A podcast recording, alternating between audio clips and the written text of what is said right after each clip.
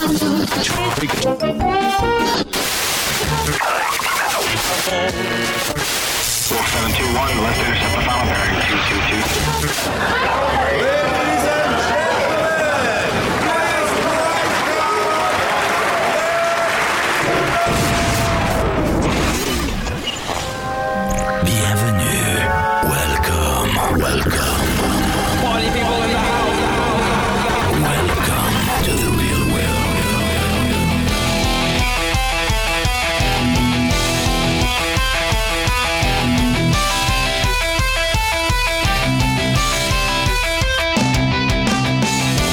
Everybody, welcome to RCHN version 3. This is episode 28 Fun Flight Prep.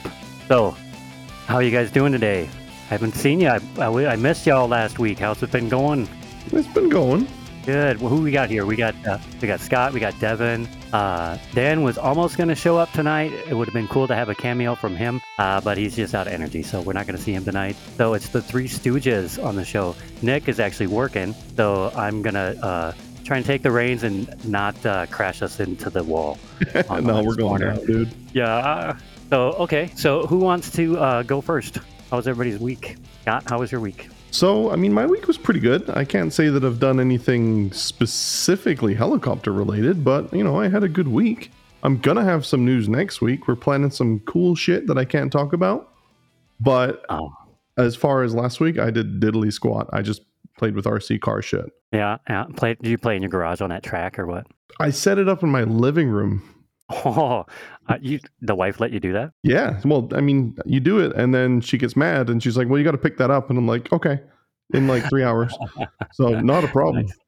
But dude, it's fun, man. I've got my own lap counter. I got like 10 of these little RC mini Z things and a couple of the, the higher end pan cars, and they're so fun.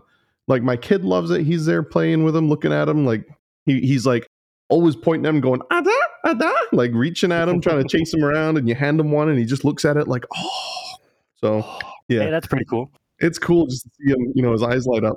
Yeah, yeah, that's kind of cool. So, like, uh, for you then, for car doing like the car hobby, this is almost like Simon for you, being able to sit in your living room on this little small track, Exactly. and then you go out and do contests with friends and shit like that. Yeah. You can like sit and work on your your uh, your lines and stuff, and uh, cut your uh, closer cut in the corners. Uh, Yeah. Try and get your lap time as low as possible. And people do this thing too, where it's called um, "How fast are you?" So everyone has the same track layout for the month, and they have the same timing system. You got to have a stock box stock car. There's different classes, but that's one of the ones I'm doing. And you all compete and compare your times.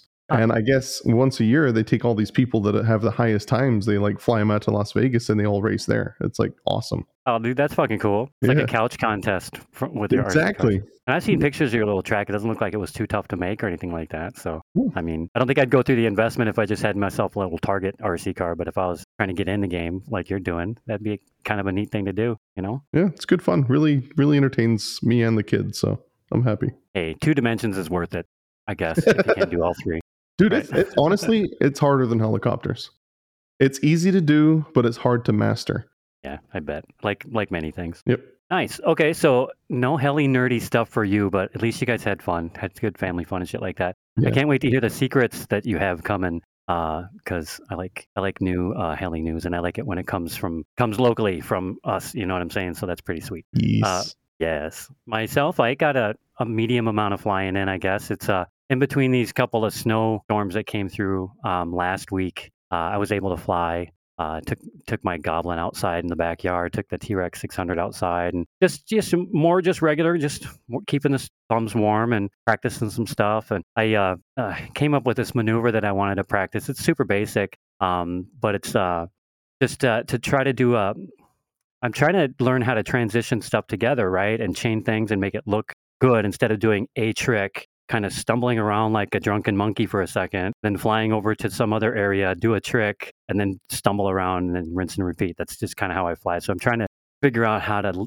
tie them all, to, tie things together and transition away out of a move and back into a move. So the one I've started with is just a very simple coming across. Right now I can only do it right to left, but it would be a one roll, you know, on axis roll, and then uh, a half a piro, but you wouldn't do the half a piro at the top. You'd do the half a piro when the disc is kind of facing you and just drop the tail. The tail swoops down and now you're going backwards. You do another roll and at that, what it would be like three fourths of the roll, you drop the swing the tail down to the ground again and get your 180 piro in and then you exit forward, right? And or to try to keep doing it over and over and over. And I'm getting a little better at it. I can do it pretty good in the sim and I was proud of myself because I tried it from my backyard, flying over my back lot, over the trees that are just in front of the park. It's kind of dicey. If you crash, you're like, what am I going to go climb a tree in the snow in the woods to get my my fucking bird out of the tree? So it's kind of risky, but I still did it anyway, and I was able to pull off the move, you know, a few times. And so I couldn't transition out of that move once I was done, but that those little moves with the transitions all came out kind of smooth. I pat myself on the back for that one. What else did I do? Shitload of simming like I always do. Probably got like five hours a week. So probably 10 hours of simming since I talked to you guys last. Sorry I couldn't be here last week. Freaking my had internet outage here at home and which it seems like totally counter counterintuitive because I babysit the internet all night long for my job. You know, it's my job to keep it running, but I don't know. You know how you know how it is. You can't control what you can't control. So I was dead in the water, but made a point to listen to the show. It was really great to hear what Augie had to say about IRCHA and stuff. I tell you what, it's uh the what he described I could see being like that that thing, that dream that you would sell to get the the investment money to start your company or whatever. You know what I'm saying? But to get there, there's a lot of a lot of work's got to be done, and I get that, dude. I tell you what, dude, it'd be pretty fucking badass if a guy could go, you know, roughly, you know, anywhere between an hour, an hour and a half, or closer to wherever they're at, run their local brackets, and feel like a little all star because they're coming up, and then move up a league, an actual type of league, you know, that's not as obscure and difficult to notice as something like F3C if you're not sure, you know, what that is yet. You know, but so just a more broad scope kind of freestyle or 3D uh, focus thing. Um, the, the, whole learning um, growth thing. I think a lot of that stuff already happens when you go to fun flies and stuff like that. But there's no fully built structure. You know, like um, the uh, uh, what do they call? What is it called, Scott? The uh, is it uh, the drone mm-hmm. GP? Whatever the racing brackets are for drones, right? Oh um, yeah, yeah. Yeah, it's international and it's fully well formed all over the place. You know what I'm saying? MultiGP? Multi GP, that's what it's called. Right. So if helicopters had something like that, I think that sounds like what Augie was describing. And I thought that was neat. So yeah, so that's kind of what I've been doing since I talked to you guys last. You know, I play catch up on the show. I, uh, you know, continue to fly and stuff like that. Um, and uh, starting to plan a some little spring break thing with me and my kids. You know, trying to get that all figured out so we can figure out what we're going to do that week. But you still planning um, to do a fun fly for the spring break or no? Uh, no, I don't think our sites are going to get us that high. You know, um, just like I'm sure uh, millions of people all over the country are thinking, well, okay, it's going to be spring. Let's go on vacation. Got to do taxes. I bet I'll get a return. Let's well, maybe we'll try some for the return. When the math is done, I've got like I'm going to get like maybe 300 bucks. I told my ex-wife I'd split that with her. I keep the kids, but she sees them every now and then, and so I'm going to give her some. But so yeah, I don't have any vacation money to get anywhere really outside my state. So we're going to go up north and go do something for a couple days, you know. Yeah. So, but no, I mean, I, I think uh, most definitely I, I, I'm going to go to IRCHA this year, come hell or high water. You know, if I have to hitchhike with a helicopter on my back, uh, on my back, I don't care. You know, um, I'm going to that for sure. Not just not on spring break. Cool. Yeah. So, uh, yeah, that's what I got. What about you, uh, Devin? What have you been up to? Uh, action packed weekend for sure and week. Nice. We like to hear that. Yeah, it was um it was a great week. Couldn't ask for any better. I'm sure of anyone that's flying uh, that is currently flying and going to a lot of events, we all know we kind of get the winter blues. And uh, the mm, fun fly this weekend at RCHO really um, brought out the start of the season. Nice. It was right. a great time. Just shake the funk off. Oh yeah you were all fired up by the end of it. You're like, all right, when's the next one? And then you realize it's like a month and a half away, and you're like, shit. Oh, nice. But it was a it was a great event. I had a lot of fun. It was great seeing everybody, especially some of my uh, southern friends that I don't get to see that much. Um, awesome time. Great flying. Great people. Just an awesome time. Yeah, that sounds like a good time. Yeah, some grilling, yeah. some fires, some food and stuff like that too. Oh, the food that they cooked. Oh my god, I don't remember what it was called, but it was like a, a Spanish style food, and it was amazing. Nice. And somebody just bring that stuff and grill it up, or what? No, they cooked it there. Yeah. Yeah, right there, like at like four o'clock, I think, three o'clock, right on there. They broke out some pans, some dishes. Don't remember what the fuck they were called, but It was Juan that did that, right? And his yeah, family. Yeah, Yeah. that's so It- good. it was so good. Did I you eat the was like- pepper? Like, the four inch long green pepper? Uh, I don't know. I, there was no just regular pepper. They did like a burrito style thing. Oh, They they, normally it all in have a the peppers on the grill, and they'll give them to you if you ask for it. Oh it's no, I didn't. shit though. I didn't see that, but they they just Juan and his family they cooked something and it was amazing. So good, such good food, Nice. and the event was uh, great as usual. That event's always good. you get a lot of flights in. Uh, no, not a, not a shit ton. I got a good amount of flights in uh, towards the end of the weekend. I didn't really fly when we get there because I didn't really feel like it. I didn't feel like breaking out all the stuff out of my uh, car.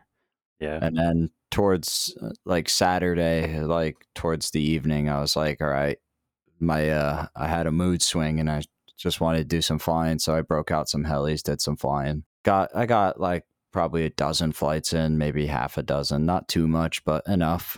Yeah. All right. Enough to scratch the itch, as it were. Yeah, yeah, enough to get me uh, like, all right, when's the next fun fly? You know, like I'm ready to fly, and uh, so it was good. Had a couple good flights. I think there's a couple videos up on Facebook that if anybody was interested, they can watch through there, see some of the flights of who was there. It was uh, it was a good time, and everybody was throwing down heli flights. Not a lot of crashes this week. Hey, nice. Yeah, I was. It was very different Yeah. very yeah. different. Usually you get a usually you get a good amount of crashes at RCHO. It, um, from when I was there, at least, not a lot of crashes. Word. So- Everybody sat around all winter practicing. I bet. it it kind of felt like that. Yeah, it really felt like that. There weren't a shit ton of crashes. I mean, I I crashed, but that that's all right. Yeah, that's all right. What were you doing? You're doing some crazy shit or what? Was that? uh I saw a video you did. Um, you were flying that uh, your oxy was like three thousand. You had to turn way up or whatever. You Yeah. trying some crazy shit when you crashed or what happened?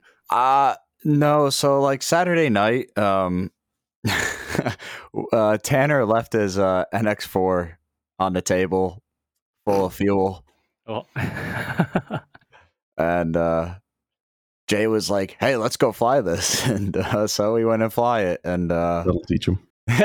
yeah, right. Don't leave your shit and uh when I was flying it, something in the tail let go and that was it.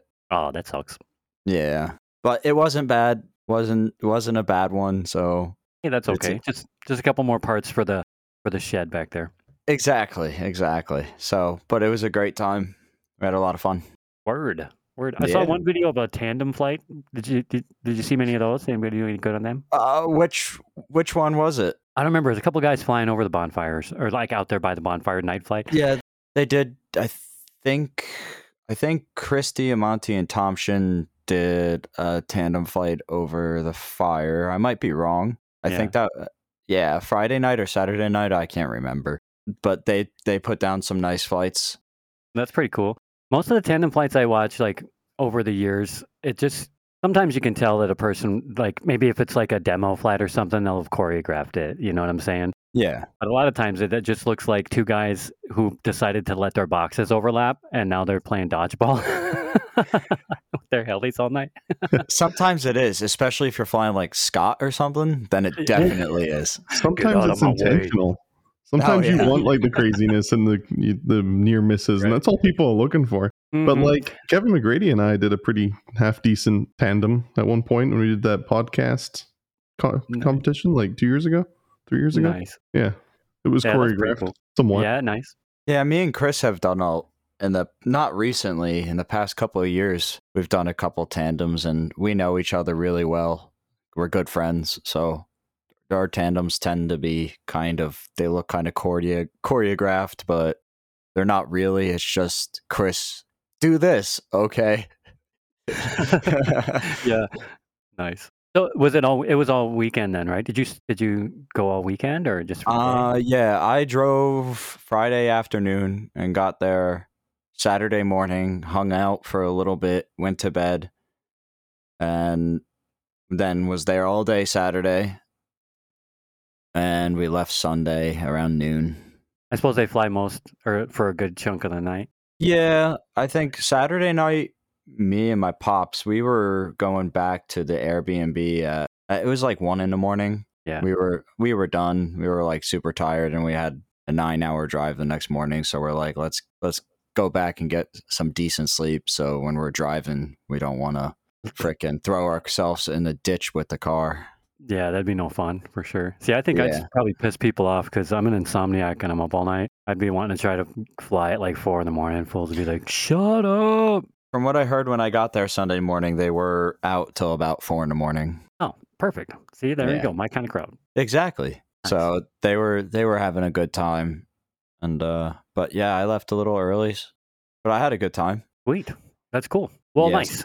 Yeah. So we all got to play with RC helicopters. You got to play with cars too. Um, now let's hear about some new stuff in the news. The news.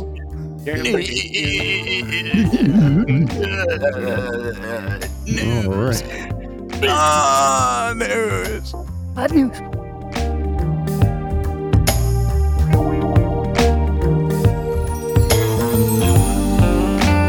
Are we good? We got it all out. Big All right.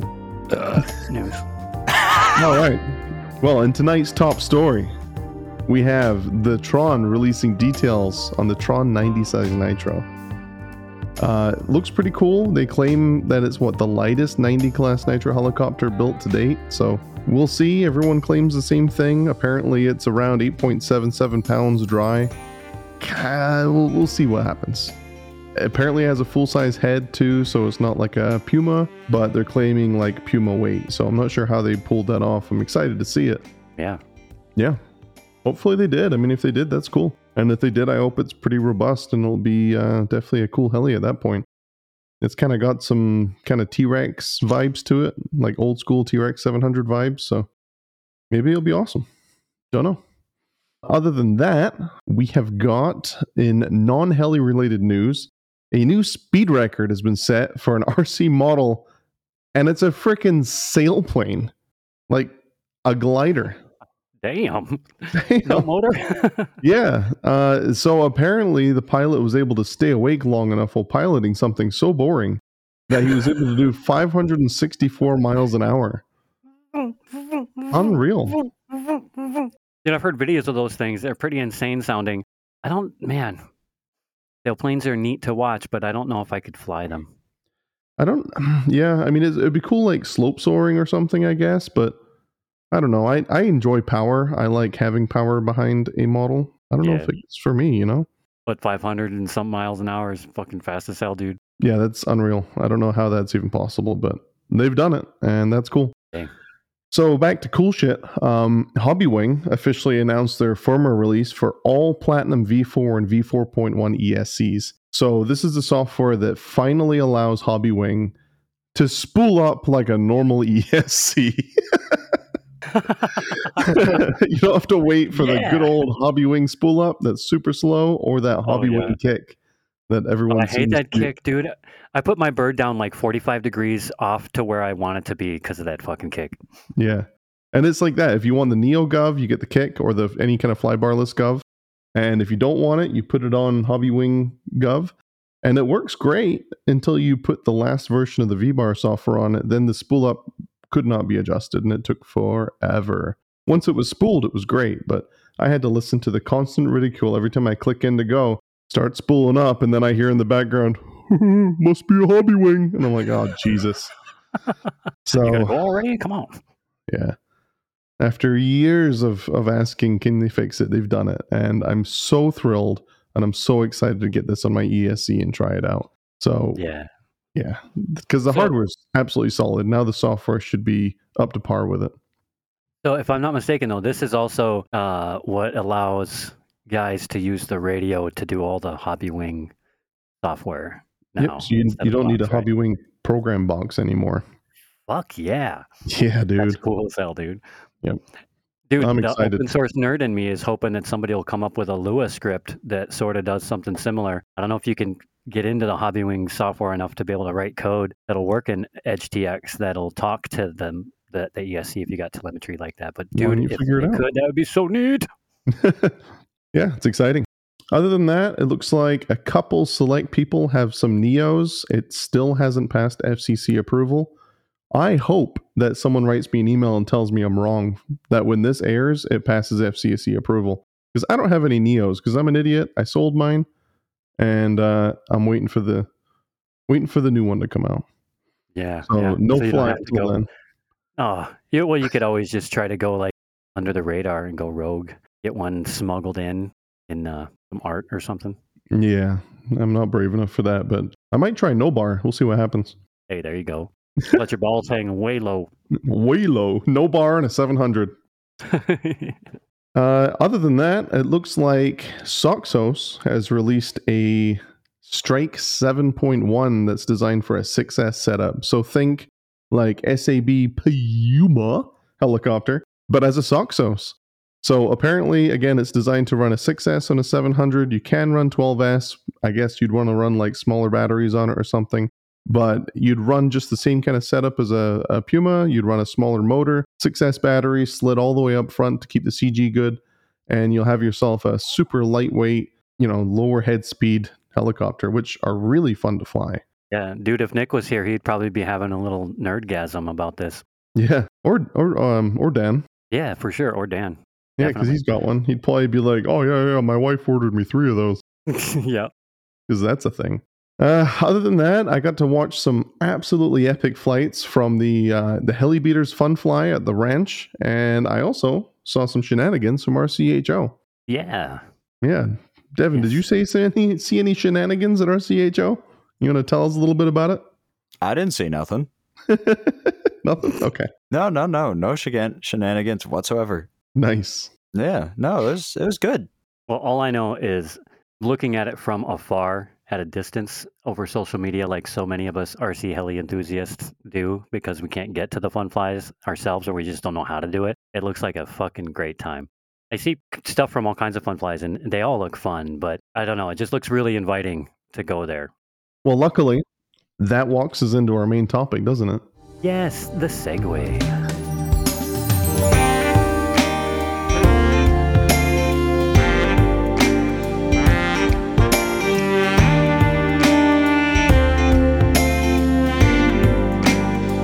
Segway.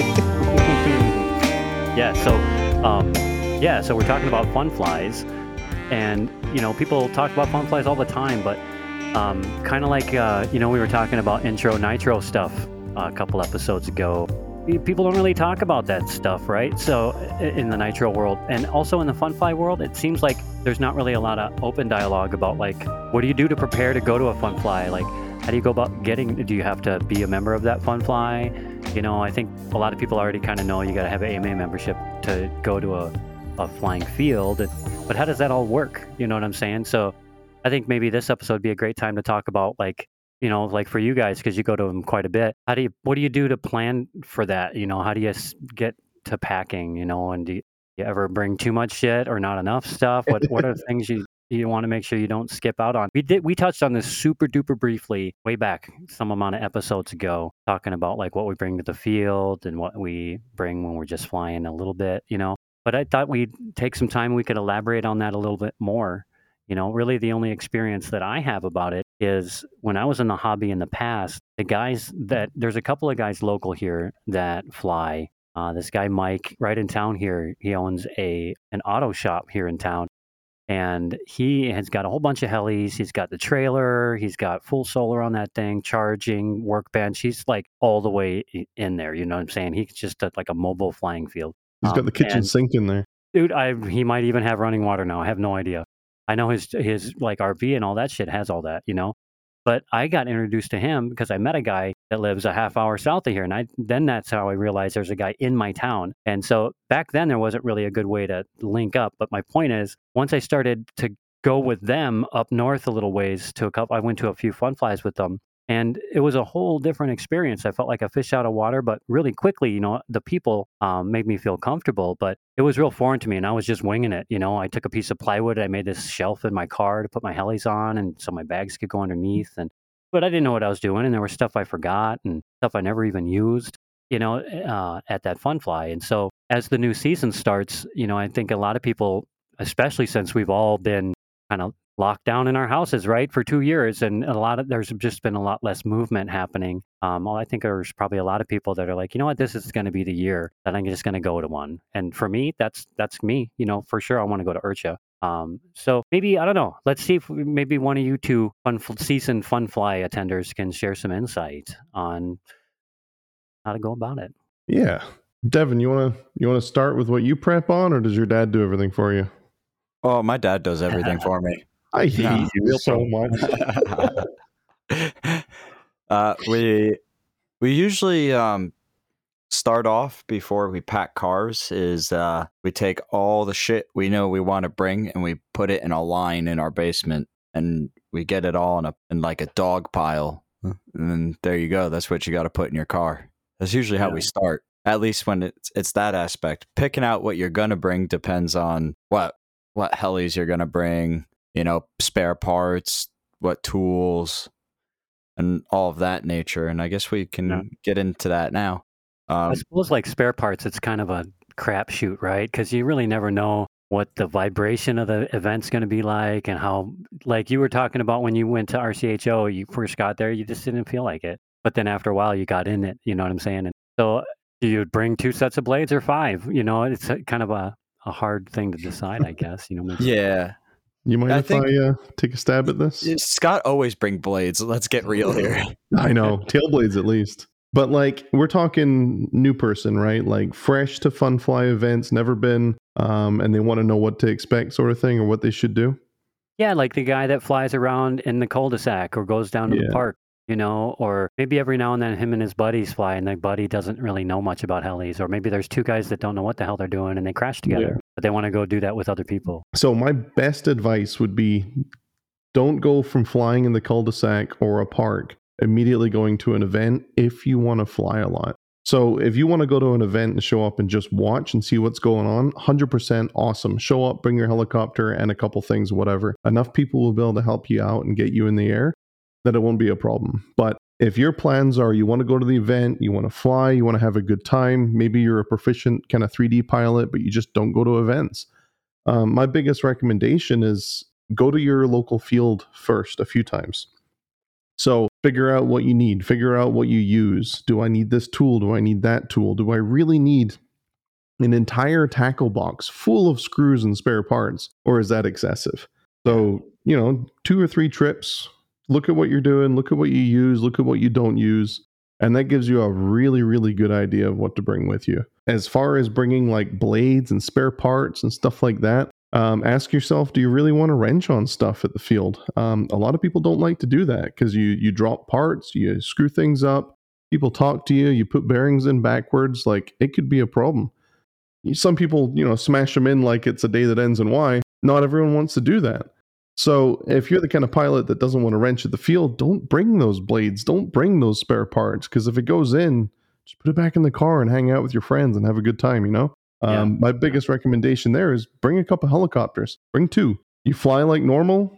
Shit happens. It goes in. Fly conservative with the second one, and just kind of take it easy, and you're good to go. Um, and and uh, just have it in your mind that the first one's not going to be perfect. You're going to forget something. You're going to not have something. I mean, I was there what four or five years ago or something with my buddy Mike Lawrence, and we get all the way to RCHO. He looks at me and goes, "I don't have my radio."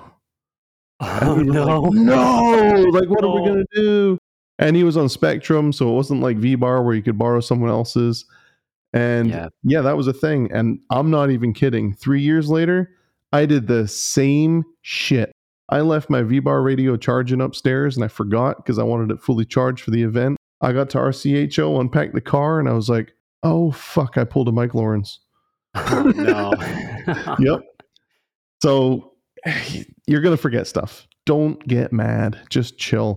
Someone will be able to take care of you. If not, you're still watching helicopters, having a good time. Um, someone will probably let you fly their helicopter or buddy box with you. It's just what the community's like. You know, everyone's kind of out to make sure everyone else is having a good time, especially at places like RCHO. That's kind of what they do. yeah. But yeah, uh, I I do also recommend doing what we talked about with our our tool bags. You guys remember that episode? I Yes, always kind say of vaguely remember. yeah, everything that we take to the field or use or fly, once you kind of get this whole kit going, once you've been to the field a few times and get an idea of what you use or don't use, keep that kit together all the time. Keep it all zipped up in a bag um, or storage box or something. Revisit it every now and then. Make sure that there's nothing in there that you never ever use. But that that goes a long way. When you know that you have a grab bag that can go to events, it makes planning this stuff so much easier. Yeah, that makes sense. Well, plus two, I suppose then like those transition moments where you got to prep your heli or you did crash and now you got to fix it. It's all familiar because it's your bag the way it was before. It's just maybe sitting on the guy you came with table or if you brought a table or something. Yeah, Yeah. that makes sense. then maybe then you're not overdoing it and trying to keep track of all this other shit, you know? That makes sense. Yeah. So like what do you do, Rob? Because because have you been you've been to an event or no? I have. I mean, it's been a while, Oh, okay. but you know, I've been to a couple of events, and you know, um, here's one thing that I did notice when I went. I erred on the side of caution, so I uh, I had this Tupperware bin, like a deeper Tupperware bin, and I basically took all the Yowie parts that I had on my peg rack, like ev- literally everything, and I just dropped them all in this big Tupperware bin, um, and stuff that in my car, and then my backpack and and my sleeping bags and all this other shit, you know, because uh, I brought a tent, but I chose to sleep in the car because it was warmer.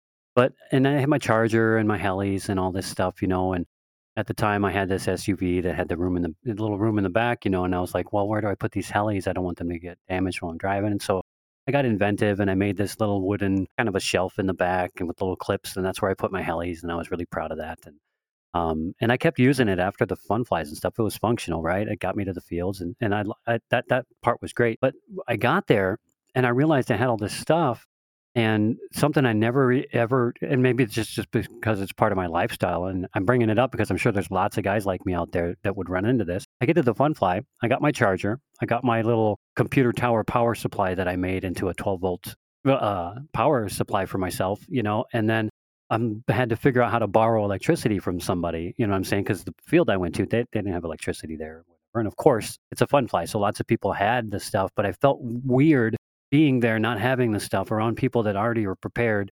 And I felt woefully, woefully unprepared. So, you know, maybe, uh, you know, eh, coming from the newbie side, I feel like something that would be important would be to try to dial in how you're going to handle electricity while you're there because you got to uh, electrify your helis. You got to charge up your receiver packs if you fly, you know, nitro, that kind Mhm. of thing. Yeah, So- that's a big reason why I was like, you know, go to your local field, go to a couple different local fields and see what you need, see what you use. So you'd, you'd get to your local field and you'd be like, how am I going to charge this shit? And, you know, give you an Yeah. idea. Yeah, well, see, well, see, here's here's the catch twenty two on that one though, right? I'm one of those guys that at home while I'm getting ready to go to the park, I charge up a bunch of packs. I go to the park, and when the packs are dead, that's when I know my session's done. You know, and then I do the dance with the last pack that everybody does. Like, do you fly the last pack? Are you going to curse the helicopter, or whatever? Right? Not that notwithstanding, but the point is, I don't run into a scenario where I have to deal with electricity in the field out in public. You know what I'm saying? So that caught me off guard when I went to the fun fly. So I think that's something that people want to consider when you're going to go out to a place that's not near your house, go to a fun fly or something. You know, it, does that field like I think RCHO they, they have electricity there, so you'd probably be able to just plug your charger in and go to you're good. But you'd want to Yeah. know that going into it, and you know. I'm sure there are folks that have a generator, and so they're like, "Well, just bring it," and then you get there and they have electricity. And have, Yep, I do that. If I don't know, I'll bring a generator. I even bring a generator to RCHO because they Yeah. use a diesel generator there. So there's obviously a chance that, God forbid, something could happen and that generator might be dead. Yeah, so at least you can get there and fly. But fields like my local Charlotte field, they have 110, you know, literally buried under the ground into breakers and everything. Like it's not going anywhere. So I don't bring my generator there. But Yeah. when in doubt, throw it in the car kind of thing, you know? Because I only charge at the field too exclusively. I don't charge in my house.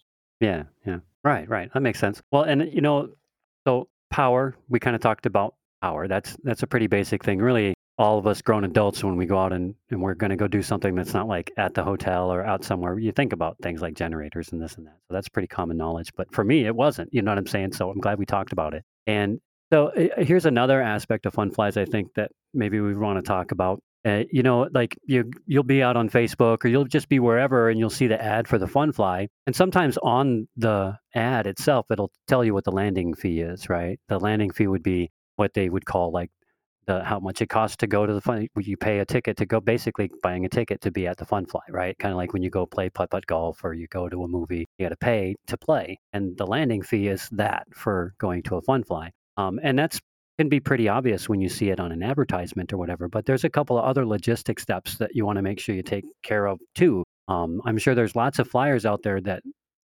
maybe don't know what that AMA is the thing, or if you do know, it's just not relevant to you. It seems. But if you want to start getting into the fun fly world, that's going to be one of the things you're going to want to consider because you wouldn't want to make all these plans, pack up your car, drive six hours away, show up at the fun fly, and they're like, okay, landing fee, and can I see your AMA number so that we can put you on this list or whatever? Um, now you got to figure out how to do that. Now the good news is for something like that, uh, if listeners will recall when we had Nick Maxwell on, he talked about he showed up at a contest and right there he I he must have got on his phone or something like that and renewed his AMA membership and then after renewing it then paid his landing fee to be at the field or whatever so that he can compete. So don't be scared. If you show up and you forgot to do that i mean if you got mobile data you could just go and do it right there. Just stand there in the field and get what you need in play. But i mean a prudent person would take care of that stuff first you know what i'm saying? But just know that that costs money. That's i think it's like 59 a year not a lot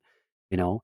But just be prepared for that you know um, I think you guys heard me when I talked earlier about am I going to go to a fun fly during spring break? And I talked about essentially started dancing around finances. Some people out there don't have the money to spend $1,100 to get to a fun fly and be there for three or four days. You know what I'm saying? Some people got to save up money so that they can buy that AMA membership and then make sure they got $25 stored away somewhere else. And then they got the gas money and it's four hours away and they can do that. You know what I'm saying? But so to know that you got to make sure that you got your AMA membership so that you can do the landing fee. Um, some fields might even allow you to uh, pay a different fee to cover that liability if you don't have AMA, right? I, if I recall, when I went up to Bemidji, the field I went to, first year I went, I didn't have AMA and they let me do that. It was 20 extra bucks or something like that. Um, so that might happen for some fun flies, right? But I'm, the, the stock way to do this engagement, as far as I understand it, is you get your AMA membership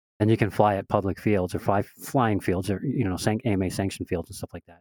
And then because you have your AMA membership, then you can buy the landing fee and sign your name on it. Is that is that am I articulating that correctly? More experienced uh, fun fly attenders, you too? yeah, definitely. And always remember bring cash. I don't know if you mentioned that. I didn't. Because not everybody has credit card stuff for that. Yeah, they're not going to do Apple Pay yeah. under the under the tent. Yeah. You know, speaking of tent, that's that's another thing I wanted to bring up is the um, other amenities kind of thing. The first year I went to a fun fly, I didn't bring a table or a tent or nothing. I just relied on people around me, and very quickly, the tent thing, eh, not as much, but very quickly I realized having control over your own surface area is a super crucial thing when you go to a fun fly, or at least if you, or, or else like say something like RCHO, where they have practically a whole workshop, you know, where you can steal away some space on a bench somewhere. Um, that first time that I went, because I've only been to two in my whole life, and it was one year and then the next year. I was a little more prepared the next year, but that first year, you know, there were moments where, you know, the guy that I went down there with, he was using his table and I'd have to swap things off or whatever, change batteries, and just do it all on the ground in the grass. And it just felt really juvenile and weird, and I felt out of place doing that. That's that's more of a personal feeling, but logistically or like practically wise, yeah, dude, spend the thirty nine bucks to go buy like a little six foot table from Walmart or something, and make sure you bring something like that with you. You know, having a cover though is also, I think, pretty important for comfort. You know, you want to bring a folding chair so you can sit down, right? Um, and uh, if you can, if you have one already, great. Otherwise, if you don't, maybe this is a good reason to just add one to your household. Get one of those fold out little square, um, cover, uh, what do they call those things? Um, come on, help me out, guys. What do they call it? It's not a tent. It's I don't know what you're shooting for. Oh, the awning, like an easy up. Yeah, easy up. Yeah, yeah, just a little those little you put them out, you know, and you see them at like fairs and wherever, you know, and you there's a little tent you stand under. You want to have shade and stuff like that, you know. Everybody knows what I'm talking about. You've seen pictures of fun flies all over the place, right? You need at least something like that, or you know, guys sometimes will bring RVs and sit in their own shade and stuff like that, you know. But um, if you're going to be standing outside in the air in an, on a nice day for hours and hours, you're going to want to have shade. And if you didn't prepare for that, it's going to feel uncomfortable. And so you want to make yourself as comfortable as you can. So think about shelter, you know, like some sort of shade, somewhere to sit, somewhere to put your uh, tool bag and your helicopter when you're not flying. Because, you know, a lot of times the flight lines are pretty long and, or you just go a couple of layers back with your tents. You know what I'm saying? So that's something that I, when I was planning to go on my first fun flight, those things, those thoughts didn't even cross my mind. And then when I got there, I realized, oh, this is a part of doing this that I need to figure out how to do too. So, so yeah, that's another thing you want to make sure you bring if you're going to go to a fun fly is you know, personal space. You guys agree? To?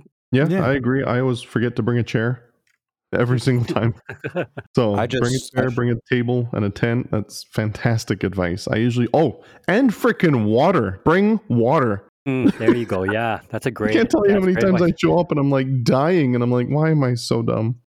There's nothing to drink, or there's only soda or beer or something like Yeah. that, and you're like, oh, yeah, that's a good tip. I w- I wouldn't even thought to bring that up this whole episode. Yeah, I go whole days without feeding myself or drinking anything when I fly, just because I forget and I'm having so much fun. At the end of the day, I'm like gonna pass out. I'm I'm like woozy. I'm like, what is going on? And my wife's like, Yeah. you didn't eat again, didn't you? I was like, oh yeah, oh, yeah, basic human needs. Duh. right. What about you, Devin? What do you do? Just put it all in your back pocket? Uh, yeah, I put it all in the camper and pull it behind my truck. See, there you go. That makes it easy. And so, yeah, like if, if you have access to that kind of stuff, you can pretty much compartmentalize everything. It sounds like. or even or even if you don't own it yourself because as as you said rob not everybody has the income to have some of the things that everyone else does there are people at these fun flies that if you're really looking to come out they're everyone are really good people they will help you and try to help you out if you're looking for a place to stay but you don't you can't afford a hotel start asking around people that you know that are going to be there that have those amenities. They probably will give you a bed to stay for a couple nights. Yeah, yeah, that's a that's a good tip too. You know, um, let's face it, fun flies, just by the nature of the fact that there are a bunch of people near each other interacting, it's a much more social thing than rogue flying. You know what I'm saying? So I think, like what you're talking about, I think that's an awesome idea. You know what I'm saying? And I'll, I'll I'm kind of being a little self-deprecating here, but uh, some people are out of practice when it comes to being socially interactive in person, right? And so if it's a person you've only ever met online or something like that, sometimes people will balk at the idea of, hey, can I sleep on your couch? But, you know, I think as I've experienced, and I think you guys always talk about it, a lot of people know this, the type of person that engages in this hobby as deeply as we do is the type of person that you could feel comfortable around in their house. You know what I'm saying? So they, that would be an apprehension I think you could probably get over pretty quickly. But even if you can't, you know, and you just want to take your social interaction in smaller doses or whatever, and you don't have like an RV or something like that. I saw a guys, it was some thread going around. They were talking about, uh, you know, the logistics you talk about when you're talking to your friends about going to a fun fly. And I was lurking in there, just, just kind of learning and being a so like a wallflower sort of uh, in that thread. And one guy was asking me about it, and the other guy was like, "Yeah, just uh, wherever you're going, look up that town and call and ask about RV rentals. Book an RV rental for the weekend that you're going to be there, and then you locally source the RV, drive it from wherever that is to your fun fly, use it. You're fully, you know, self-contained, right? Kind of like you talked about. Put all your shit in your RV and you're good. Now you'd have to travel with your stuff in your car to get to the RV, of course. That's fine, but you'd have a thing, right? You'd have your own place right there at the Yeah. field, and then you go drop it off when you're done. Drive home. Yeah, that works great. When I like towards the end of the season after I've gone to a lot of events and I've put some money in fuel and water and well not water but just mostly fuel and you got some further events 10 12 hour drives I have done that I have I have a 30 foot RV that I that I personally have myself and sometimes you just you look at the logistics and you're like it's a 12 hour drive it's going to cost me $400 in diesel one way Yeah, yeah. uh, uh, and you can go out and rent uh, like a 40 foot fifth wheel camper for for that much for the entire week that you're spending it's Yeah. it's it's insane i think if you especially if you have friends that you know are going and you split it amongst each other you can do a fun fly for like four days and it'll cost you like a like a hundred bucks for the for this just for the camper by yourself if you split it yeah, that's see? and that's nothing compared to going to get a hotel or dragging one down yourself because now you got to pay for fuel and everything else like that. Yeah, see, for sure. That's some good adaptive thinking because, you know, when I think back, um, and this is, speaks to just traveling in general. And, you know, in our case, the end result is to go fly with our friends, right? But I can think back to like five years ago, not even three years ago, you know, the travel part of this whole thing was so much less of a logistic to have to worry about. You know, it wasn't really debilitating. But now, just by nature of the way, just kind of how the world is built right now, um, it is almost prohibitively expensive to travel, you know, compared to the end result of what you're going to be doing. You know what I'm saying? So, yeah, to think out of the box and do something like that and just, you know, source that stuff locally rather than pay an arm and a leg to get to somewhere, you know, that's a, a great tip. Yeah, and uh, if I am, if I do bring my trailer somewhere, I almost always have local friends that I fly with come with me, and you split it amongst each other. You split the driving, you split your gas bills, you split you split everything. So ultimately, if you have, you know, let's say you, uh, you talk to your friends and you're like, we want to go here, so whoever has like a truck or a bigger SUV or like a minivan, we'll pack your cars. We'll each bring like two helis and some tools and whatever we need, and you'll got you know, and split up whatever you need to get there, and then split the driving, split the cost Yeah. of gas, split the cost of food. It's way cheaper Sure. rather than trying to get yourself somewhere if you have that option. Yeah, no doubt. Well, and you know, too, that brings up another topic. The first fun fly I ever went to, it was uh, my buddy Paul Over, and he lives down in Little Falls, a couple of a half hour south of where I'm at. Right, that's that guy I mentioned before that I met, and then that's how I discovered there was a guy in my town that flies too.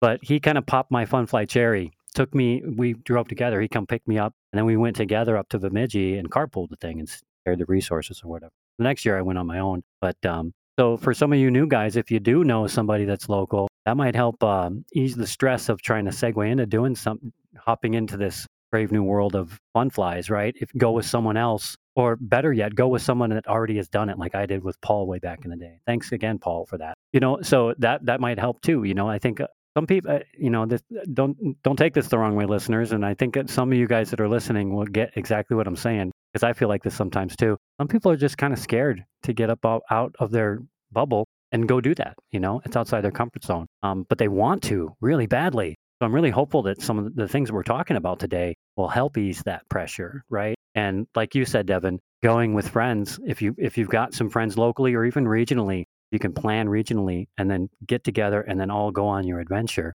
That'd make it a lot a lot more palatable, I think. Yeah, yeah, for sure. I've done it many of times. I mean, I remember my first or second year I drove to Miami, Florida from where I live here in New Jersey. That's it's a 26-hour drive. And I we brought 3 people with us and we split the drive evenly. We split everything and the drive doesn't suck. Yeah, yeah, it's a thing then rather than a chore. Yes. You know, you're driving by yourself, you got to do 26 hours by yourself, which means you're pulling over to get some sleep because you are you literally can't drive anymore and you're doing all this stuff to accommodate going to the fun fly versus you're with a bunch of friends, you just have a laugh and you manage and you actually have more energy and stay more awake because you're sitting there shooting the shit, you know? Yeah, yeah, for sure. Joking around, doing whatever. Yeah. Yeah, that makes sense. Definitely. So fun flies aren't as uh they shouldn't necessarily have to be as scary or complicated as as some people feel like they are. They can be complicated, you know, but they don't have to be. I think some some things that you know in life a lot of times it's easy to get paralyzed by indecision, you know what I'm saying? You just got to do it. Like when I forget which one of you guys said it. I think uh Devin you said you just kind of lay all your shit out in a pile. Kind of like going camping. You lay out all your stuff and you can look at it and go, "Okay, I got all my shit. I'm to walk down my list. Oh, I forgot to grab my transmitter from upstairs that's charging. And then you get everything. So let's try and recap some of this. We talked about make sure you checklist and got all your stuff that you want to bring and that it fits in your car. Make sure you're, you've, you've thought about electricity, right? Because you're going to need it. Scott made sure to remind us that you make sure you can hydrate yourself, bring some water or some sort of amenity. Huh. Have, have a table and a chair and a tent if possible, uh, some way to have shade, you know, even if it's just one of the big ass beach umbrellas, it don't matter. What else for m- material items to bring? Uh, I mean, one other thing I can think of is, um, if you have multiple cars or something like that, of making a decision of which car you're going to bring. Yeah. Yeah, for sure, For I sure. had to. I had to do that this week. I I have I have three cars. I have two. Uh, I have two trucks and my my mom's Honda Santa Fe. And Yeah. would look at the logistics to drive my truck down to North Carolina would have been hundred and ninety dollars in fuel alone. Hey, Yeah. Devin. Yeah. Devin, your privilege is showing. You should maybe hide that. Thanks. Thanks, Yeah. Scott. I, I Anytime. tried. Keep it real. And to drive my mom's car was hundred and thirty dollars in fuel. Like so and trying to make that decision as well can be, you know, some sometimes you're like, oh, you know, if I drive this car down there, it's it's big, it's comfortable, it's not too bad. But at the same time, you turn around and be like, "Eh, it's a little bit smaller of a car. You know, maybe you're a really tall person, so it's not as comfortable or anything, but it costs you sixty dollars less to get there and Yeah. back. For cheapskates like us, that's a great tip. Yeah, right. Yeah, dude. I I'll, I'll save a buck wherever I can. Yeah, that's that's what I did. I was like, you know what? I'm driving my mom's car. Nice. Okay, so we got our car, we got our stuff. You got to make sure you can actually fly when you get there. So get your AMA membership, figure out what your landing fee is going to be, and make sure you got that covered. And uh, you know, make sure somebody else that's at the fun fly, other people know you're going. I'm sure they will. I mean, but um, you know, you could imagine a person that doesn't know better and they just show up at a fun fly. But then you imagine a situation where you end up at a fun fly, and you know, guys like us, folks like us that fly helis, we're not going to let a person sit around super antisocial unless it's obvious they don't want to interact with people. You know, not like Dan. He sat off in the corner because he had because he had to. He had his thing. You know, but um, if you just show up at a fun fly and nobody knows who you are, they didn't even know you were coming, and then you don't go up and say hi to people and you just sit off in the corner, you're just gonna not not gonna feel social or fun at all as as much as you would think it would be, right? Um, so don't set yourself up for a situation where you you become isolationist. If your goal is to get out and be social and interact with people at a fun fly, so um, and the only reason I say that is because I could see myself being prone to do that if I if I was to allow myself to do it. You know, and let's face it, there's a lot of people that like to fly, but just oh, maybe they just run out of shit to talk about really quick. You know, but um, just be willing to be open to social interaction with other people. You know, um, I hate to say it, but we've all been traumatized by two years of antisocial behavior and only online behavior. So sometimes people's impression of what's funny and what's not is just uh, it's out of skew. So be prepared for that as a as a person going to a fun fly, and also as a person that is comfortable at fun fly, seeing a new person there. Right? Remember, we we were all forced to not interact with each other as much as possible, and now people want to, but they kind of maybe don't know how as much as they used to. So being able know to- about that. dude i dude i think so man i think some people are are are it, it doesn't hit them but it does hit some people you know? I maybe i'm maybe i'm being a little freudian here. I don't know but it, it's hit me like that. I know when i talk when i think about going to fun flies some of those apprehensions start to pop up in my head. You guys hear me on the show as a host and stuff like that but you've never seen me in person right? You've only seen me on text. You've never I'm- interacted with me in person I know what You I'm know? looking for. I'm looking Yeah. for a really skinny, tall dude with a mean ass beard or mustache. mustache fuck yeah luigi in the flesh yes. Yes. So anyway, fun flies are fun. So have fun, but be prepared. And um, uh, hopefully, the stuff that we talked about in our episode today will help you be that much more prepared for it.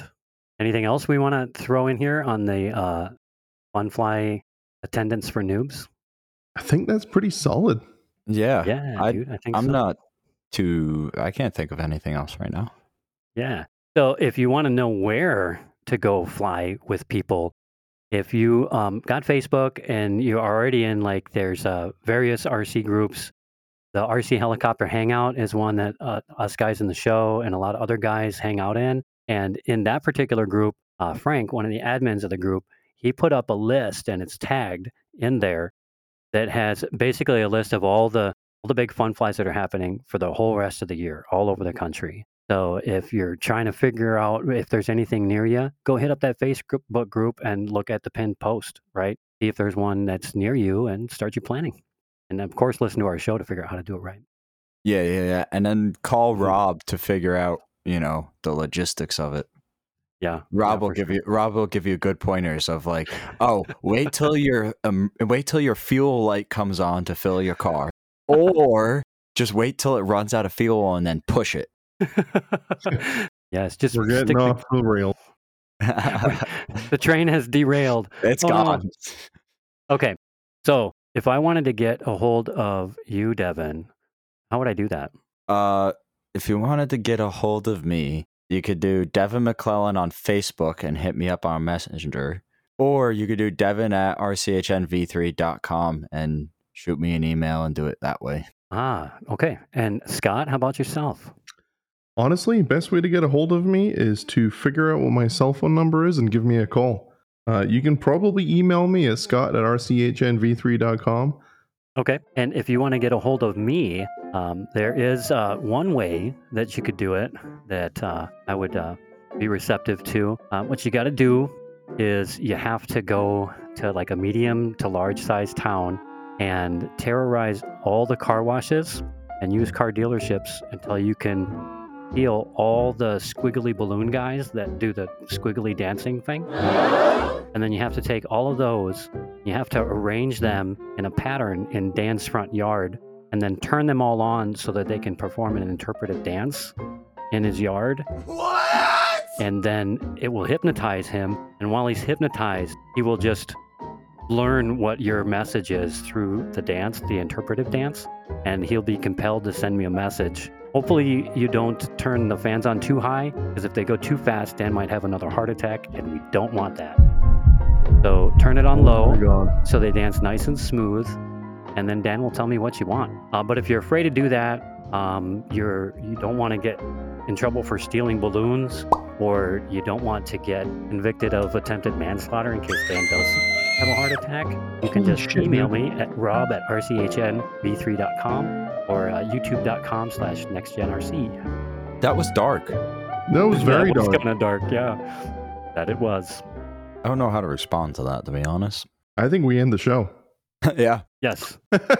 All right. Sing it, Rob. Let's get out of here. Boom.